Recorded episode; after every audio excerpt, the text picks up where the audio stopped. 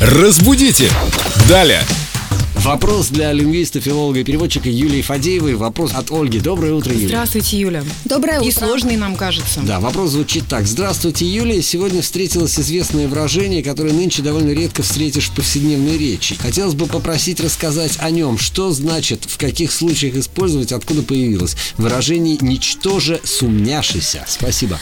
Ничтоже сумняшися. Это вообще откуда? Ну, как Чё? Пришло, да, пришло к нам Старославянское. из церковного, да, с- старославянского языка. Вот это происхождение сегодня заставляет с- использовать вот это ничтоже сумняшися в таком ироничном, шутливом значении, когда человек хочет, ну, как-то вот выделиться, А что оно означает, это выражение? ничуть не сомневаясь. М, Правильно перела.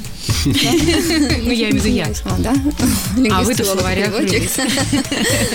Спасибо, Юлия. Вы открыли нам глаза на это выражение «ничтоже Ничтоже сумняшися». Употребляйте, друзья, это значит «ничуть не сомневаясь». Да, в ироничном значении. Как-то вы неуверенно ответили. Не-не, я уверена. в ироничном Ждем вас пока. завтра. Я приду.